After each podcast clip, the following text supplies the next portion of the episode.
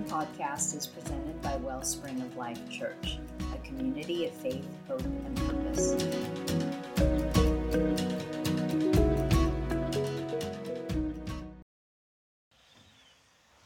If you have your Bibles, let's open them up to Daniel. We're, we left off our last time together at the, toward the end of chapter 10, so we're going to pick it up at the end of chapter 10 and move into chapter 11 this morning, okay? The battles that happen here on earth, as we have been discovering and we are aware and been being reminded through Daniel, the battles that happen here on earth, along with the wars and rumors of wars that Jesus spoke about in Matthew 24, are very much indicative of the battles being fought in the heavenlies.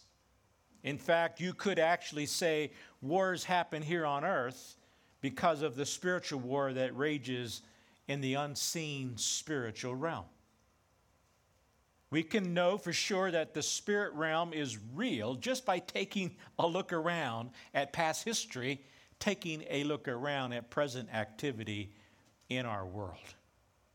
In our last time together, we saw in verse 1 of chapter 10 that Daniel was given a message that was true and that it concerned a great war. I believe two things are in view, at least two things are in view with regards to this great war. Obviously, the last and great war, known as the Battle of Armageddon, would be in view. And of course, the ongoing spiritual battles that we incur on a regular daily basis. We refer to it as spiritual warfare. The enemy comes after you and me.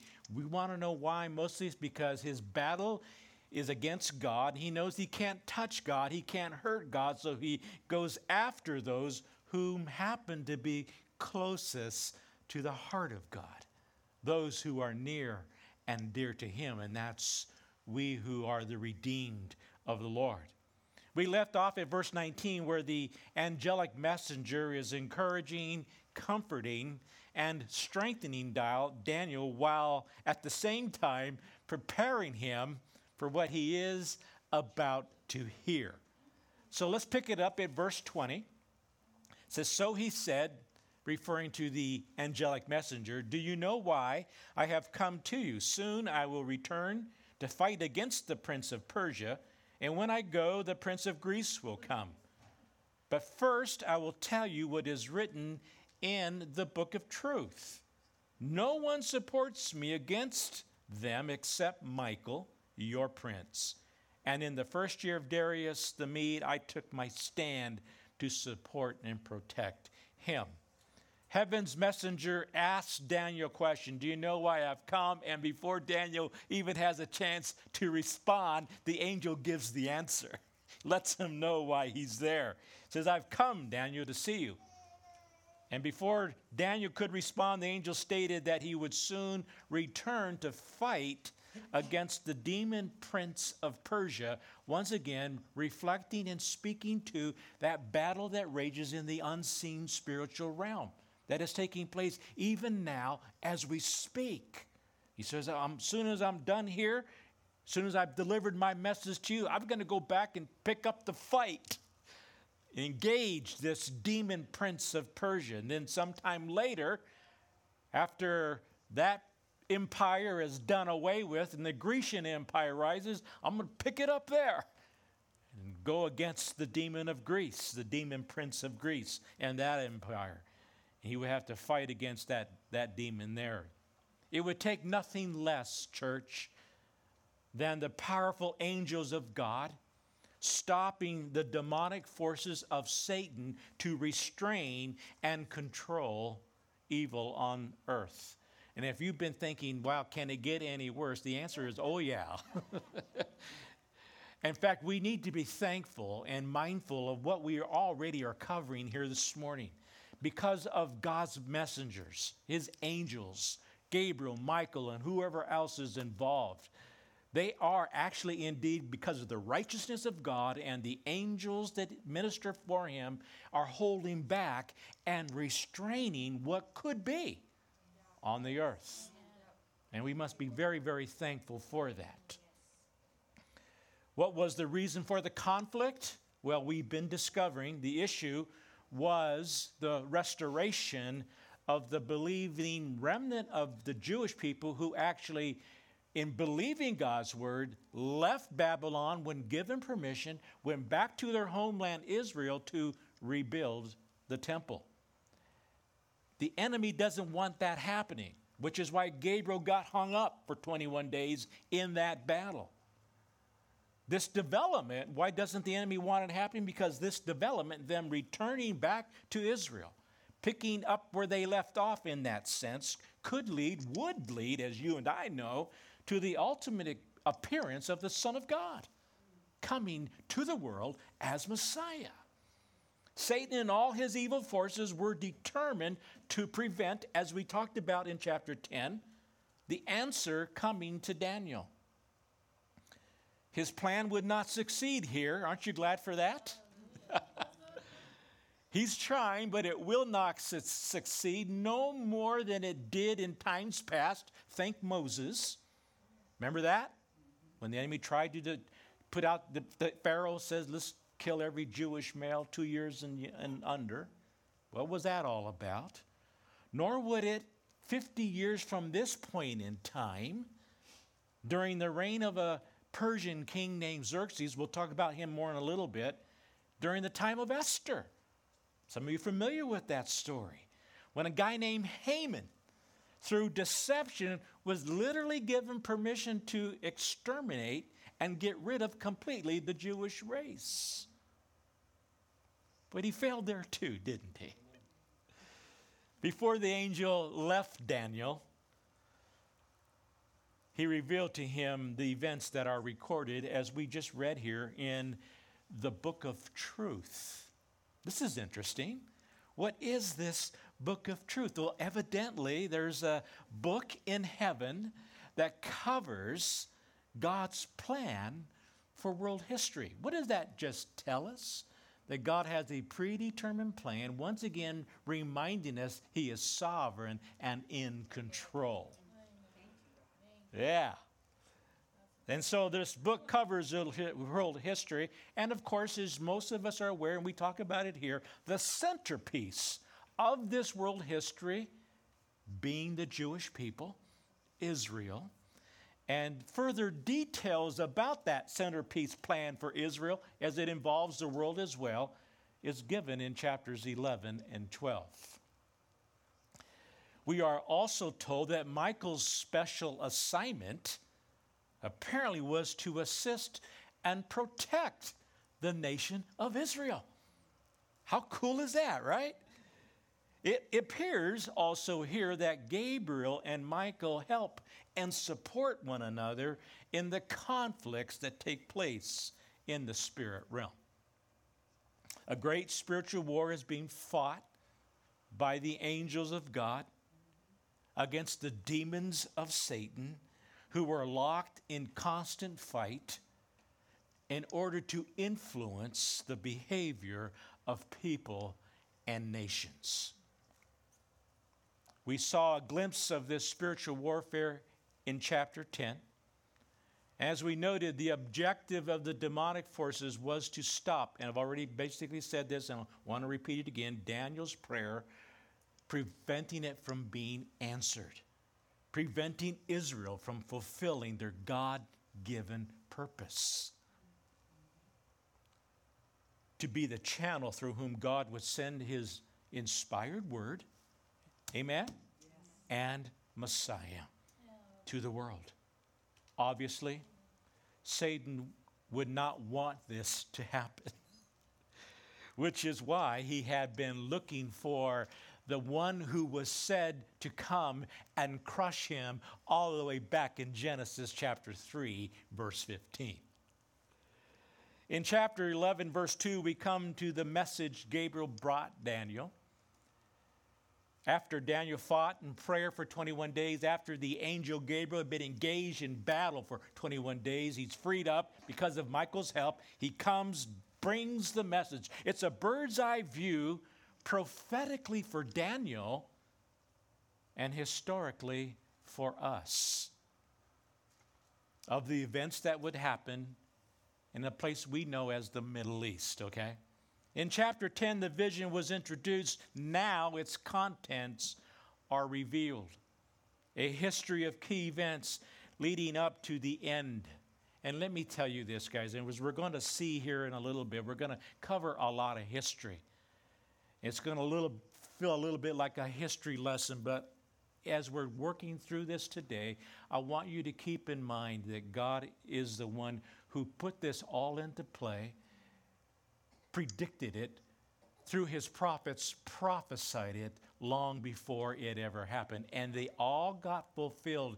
Folks, please hear me in minute detail yes. as we're going to see. Okay? Verse 2 of chapter 11 says, Now then, I tell you the truth. Well, that's good since he's sharing from the book of truth, right? Three more kings will arise in Persia, and then a fourth who will be far richer than all the others when he has gained power by his wealth. He will stir up everyone against the kingdom of Greece. Then a mighty king will arise who will rule great, with great power and do as he pleases. So, in verse 2, the amazing prophecy predicted the rise of rulers and kingdoms and wars that would be fought long before they ever happened. As each ruler would come onto the scene, sweep across the, the scene of world history, they and their people, thinking that they were large and in charge, and really all they were doing was proving God to be true at His word. At this point in Daniel's life, the Persians are in power. If you remember, Nebuchadnezzar's dream, the visions that Daniel had received in chapter 7 and chapter 8. Once again, we're seeing this surfacing. It would be the Babylonians, and then it'd be the Medes and Persians, and then the Greeks, right? And then that would be followed by the Romans. And so at this point, it's the Persians who are in power. And the angel says, three more Persian kings will come. Three kings are going to come and go, and they did, exactly as God said. He says, but there would be a fourth. And there was. Fourth, who will be richer, the Bible says, than all the others, and he will take his wealth and use it to stir up the entire kingdom against Greece, who would be the third empire to come on the scene. And once again, that is exactly what happened. The fourth king, his name was Xerxes the first, also known as Ahasuerus, the same guy who's we're familiar with in the book of Esther. And he was determined to wipe out Greece. With his vast wealth, he spent four years building an army of two and a half million men. He then marched them into the region of Greece and engaged the Grecians in battle. Historians tell us it is said that the battle was the bloodiest battle in world history as the Greeks fought against Xerxes and his two and a half million men. And although the Greeks lost the battle, Xerxes' army was decimated. For the next 150 plus years, the Greeks just sort of waited and waited for their moment for revenge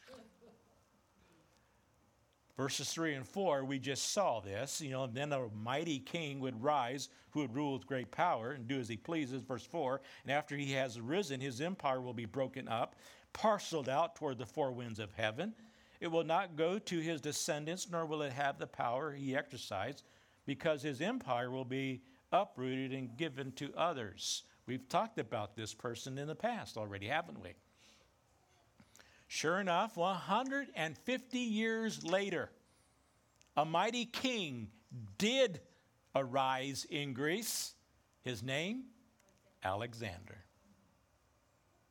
He took all of that anger and revenge that had been pent up within the Greek people, the Grecian people, and began his hunger to conquer. Conquer he did, as we all know, right? But I want you to notice the statement. It says, and he'll do as he pleases. This indicates his arrogance and his pride and his exalting himself, which he did. Driven by the lust for power, and it was finally in 334 BC when he launched his retaliatory, retaliatory, however you say that, he retaliated. How's that? There you go. Against the Persian Empire. It, and four years later, he had completely overcome them. Once again, we see the effects of the evil one at work. And this correspond, corresponds with chapter 8, verses 5 through 8. As we said back in chapter 8, by the time he was 33, he had conquered the then known world, didn't get to enjoy it very long, died of pneumonia at 33. And then his kingdom was parceled out with, by four of his generals. He did have two sons. They were murdered, so they weren't able to pick it up. Four generals took over, okay? And now the story, as the story unfolds here in chapter 11, the focus turns towards two of the four areas taken over by two of the four generals, okay? That's where we're going here with this, and there's reason for it. The two generals was the general known as the Seleucid family and the Ptolemies. Those are the two generals, the two families that took two, that took two of the four regions and areas of Alexander's empire. The Seleucids were in Syria, directly north of Israel. The Ptolemies were in Egypt, directly south of Israel. Now, why are these two kingdoms of the four singled out? One quick glance at a map and you have your answer. Because between the two empires, sandwiched between the two, sat little nation called Israel. Okay? Pretty interesting. The, these were the two divisions of the Grecian Empire that concerned the Jewish people and God's plan of redemption for the world. Once again, keep in mind the unseen realm, the spiritual battle taking place, and what the enemy does not want to see happen and take place with regards to God's plan for redemption for you and me and all who would come to Jesus. And so, why is this the problem? And I've just said it because of the Grecian nations that are basically have Israel surrounded. They're above them, below them. Syria, uh, Syria was also, the Seleucids also were in Babylon. So they're, they're kind of like surrounded by these empires. Historically, now, there was a time of Egyptian dominance, means the Ptolemies dominated. Verses 6 through 12 share that. And then after that, there was a time when the Seleucid Empire, the Syrian dominance, took place. Verses 13 on through 35 talk about that. Now look at verse 5 with me. The king of the south will become strong, but one of his commanders will become even stronger than he and will rule his own kingdom with great power. After some years, they will become allies. The daughter of the king of the south will go to the king of the north to make an alliance. But she will not retain her power, and he and his power will not last. In those days, she will be betrayed together with her royal escort and her father and the one who supported her. At one point, what we're being told here is rather than fight the Syrians, the Ptolemy who's in charge at this point in time, Ptolemy II, who interestingly, just a side note, interestingly, according to tradition, is the one who instigated the translation of the Hebrew Bible into Greek, which we know as the Septuagint. Okay? Anyway, this guy, he proposed that they form an alliance. Hey, this beating up on one another isn't getting it done, man. Let's just let's let's form an alliance together, right? He says, I've got a daughter. Proposed that the alliance, you know, I have a daughter, and he said to Antiochus II of Syria, marry her, And that'll make us one big happy family, just like Alexander wanted. The agreement between the two rulers involved the, that the daughter of Ptolemy, her name Berenice, was to marry the Syrian king Antiochus II, king of the north, and that their son would eventually become the ruler of Syria in the Seleucid Empire. So you see what he's trying to do. That son then would have blood running in his veins from both kingdoms. Well, initially, Antiochus said, Well, I can't do that. I'm already married. to which Ptolemy basically said, No problem, just dump her. and no surprise to us, Antiochus agreed. the wedding took place, but soon after that, Ptolemy died. And Antiochus decided he wanted his first wife back. And she came back, but not because there was love and forgiveness in her heart. she came back and murdered that guy by stabbing him in the back. And then murdered the daughter, Berenice, and their child. Yeah. Nice lady, right?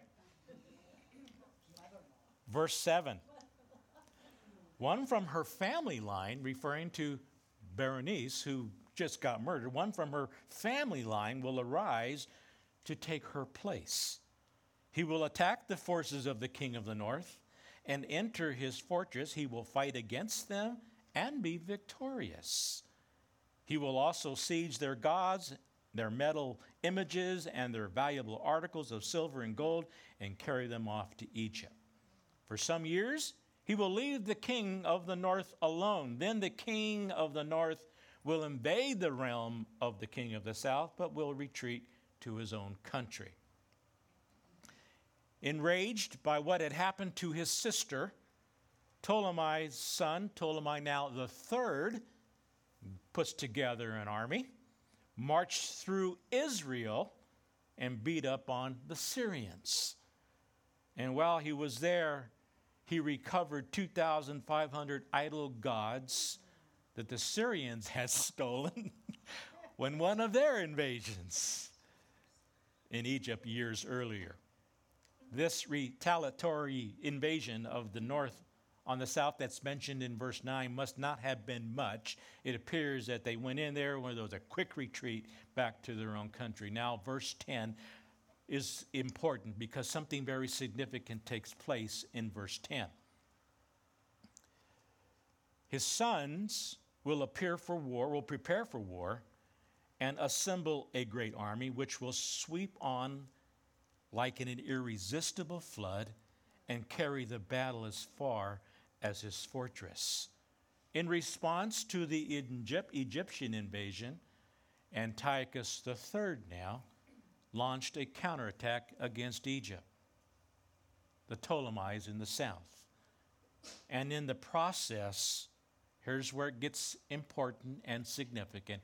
In the process of that invasion, he claimed Israel as part of his own empire. Yeah. This is significant because it was setting up the setting the stage for the madman known as Antiochus Epiphanes, who would soon down the road be coming on the scene. Verse 11 Then the king of the south will march out in, in a rage and fight against the king of the north, who will raise a large army, but it will be defeated. When the army is carried off, the king of the south will be filled with pride and will slaughter many thousands, yet he will not remain triumphant. For the king of the north will muster another army, larger than the first, and after several years he will advance with a huge army, fully equipped. In those times, many will rise against the king of the south. Those who are violent among your own people will rebel in fulfillment of the vision, but without success. In response to what we saw in verse 10, Ptolemy the fourth from the south launched a counterattack against the north. Are you totally confused with all of this? Yeah. I remember when I first read it, before I did any study and research, it was like, oh my goodness, what is all that, you know? When the battle ended, Ptolemy had won a great victory over the Syrians. Because of his pride, we are told, his victory and dominance didn't last very long. Back and forth, the conflicts went, now centering in Israel.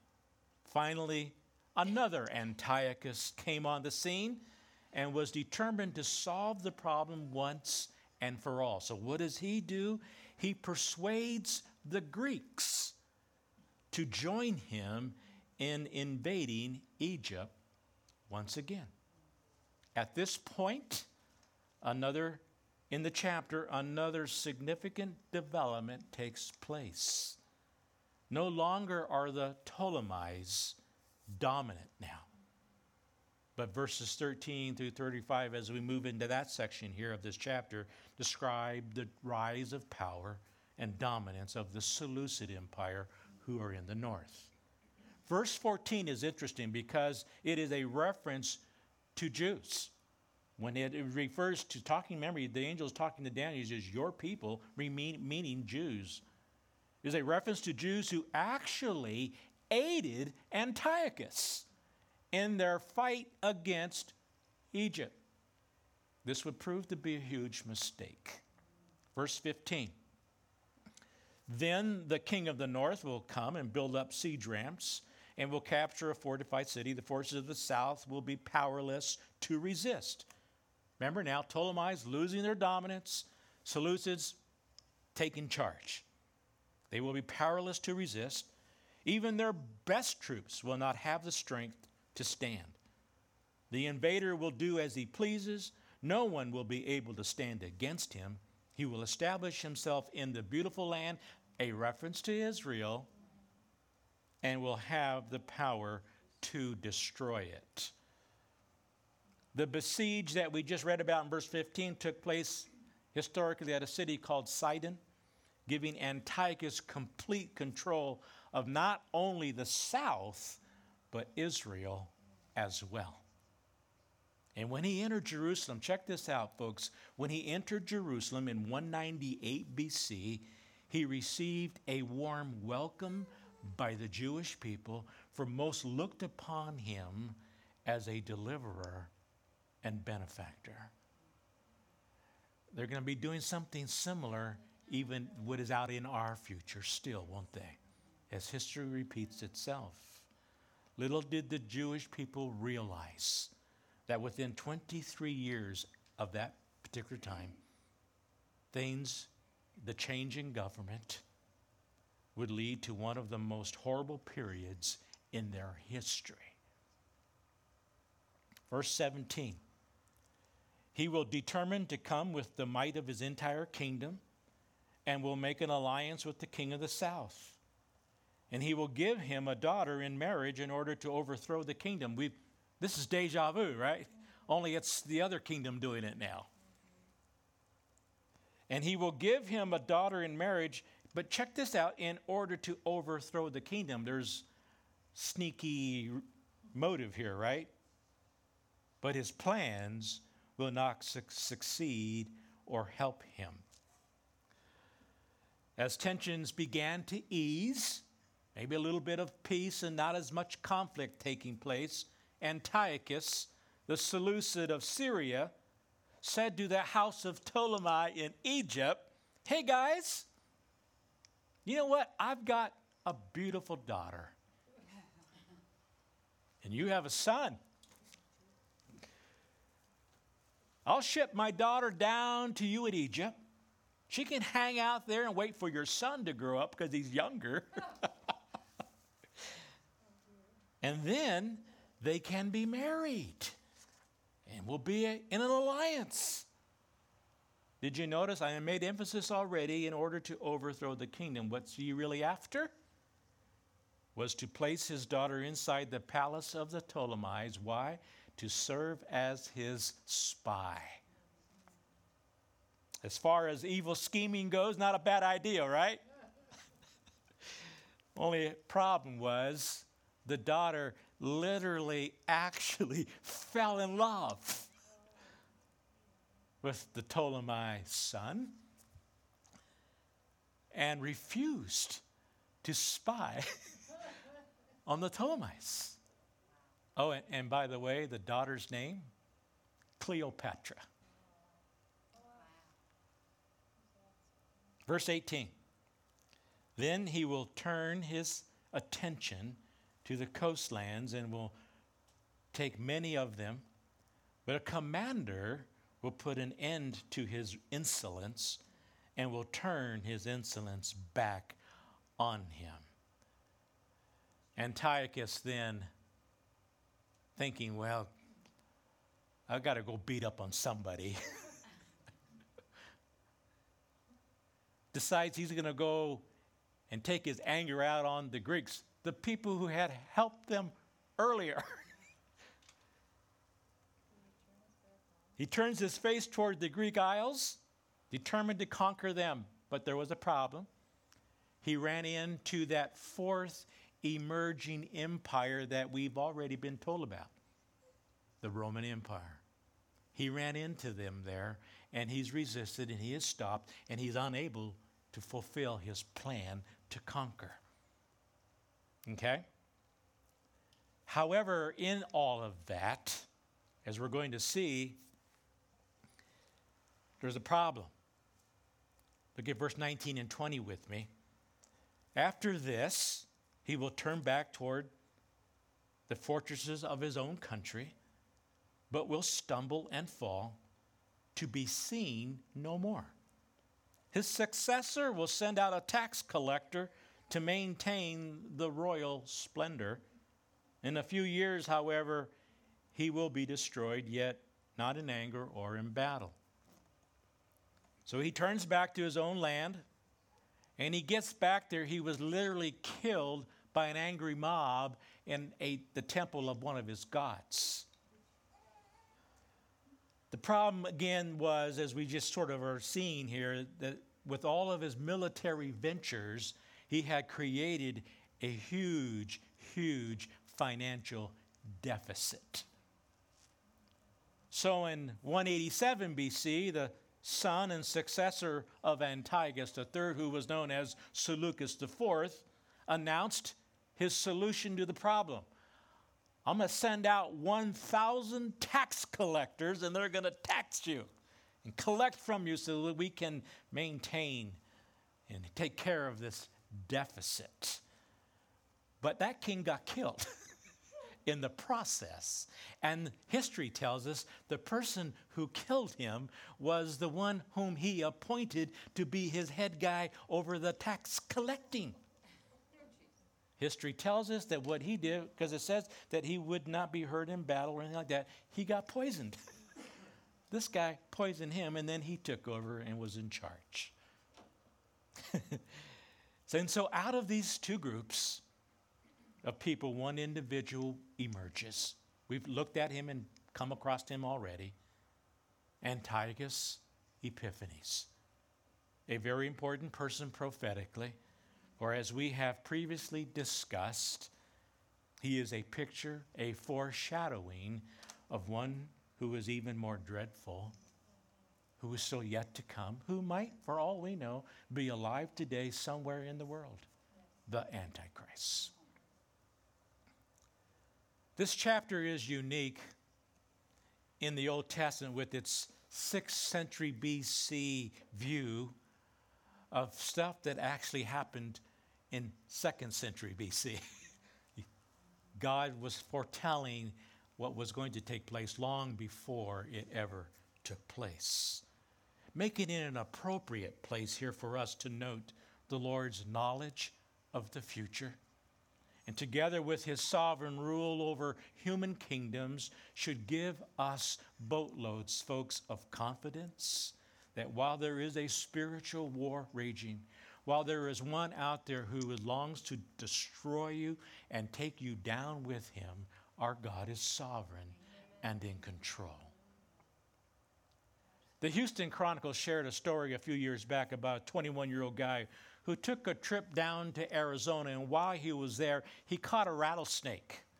And then got the brilliant idea that he was going to take it home and turn it into a pet. Sometime later, he had some friends over. Wanting to be cute, he picked up that snake by the back of its head and kissed it. And his friends said, What are you doing? That's crazy. Because, oh, ah, it's no big deal. I do it all the time. Took that snake and kissed it again, only this time the snake kissed him back, bit him on the upper lip. He lost consciousness, went limp, eyes rolled back in his head, and was life flighted to a hospital. Although he survived the ordeal, here's why I share that story. His actions illustrate a much greater spiritual problem. Too often, we play with temptation as if it was a pet, as if it was something that we could control. We are wrong on both counts. Daniel's vision of the spiritual warfare that takes place here on earth and in the heavenlies is a great reminder for us on that. Would you agree? The enemy knows he is defeated. And as I've already said, he wants to take you down with him. Temptation, church, is real. And there's someone who's influencing you, making you think that, hey, no one's going to get hurt. This isn't going to make a difference in any way, shape, or form. No one will know. And, and on and on the lies and the excuses go. But, folks, it's coming from a warfare, and there's people that have been put in place not only to destroy you, but God has got his angels in place to protect you. Don't work against them, work with them. Don't yield to the temptation. It's not a game, not something to play with. It's real. It's a war, it's a battle that's trying to take you out. Temptation, folks, is like a rattlesnake. it's a spiritual snake, more deadly than he wants you to ever, ever know. Let this truth keep you ever drawing near to Him, to our God, and continually engaged in spiritual battle, knowing that we are victorious through Christ. It is tempting to look to political leaders in our day for answers and to rely upon them far too heavily. But these rulers in these kingdoms, they come and go, don't they? But the good news is our God, our King, is here to stay. And no one will be knocking him off of his throne. May we trust, rely, and look to him only. Amen. Amen. Father, we thank you so much for your goodness your grace and your mercy. We thank you, God, for all the reminders and the depth that we have been given, Lord, in terms of truth from the book of Daniel. And Lord, we have seen once again, we've been reminded once again of your sovereignty and how you are in control. And all these events that have were predetermined and predicted to take place hundreds of years before they ever happened happened in minute detail. What does that say to us? God, it says that we can trust you. You've got this. And those things that to be fulfilled, we know will. And may we, God, just be our do our part in staying in the battle, engaging in that conflict and not fighting against those who are for us, but joining with them in fighting against those who are against us no longer yielding to temptation, thinking that it's not a big deal. It is. And so, God, may we just find ourselves more and more faithful to you, living for you, displaying you in greater ways, Lord.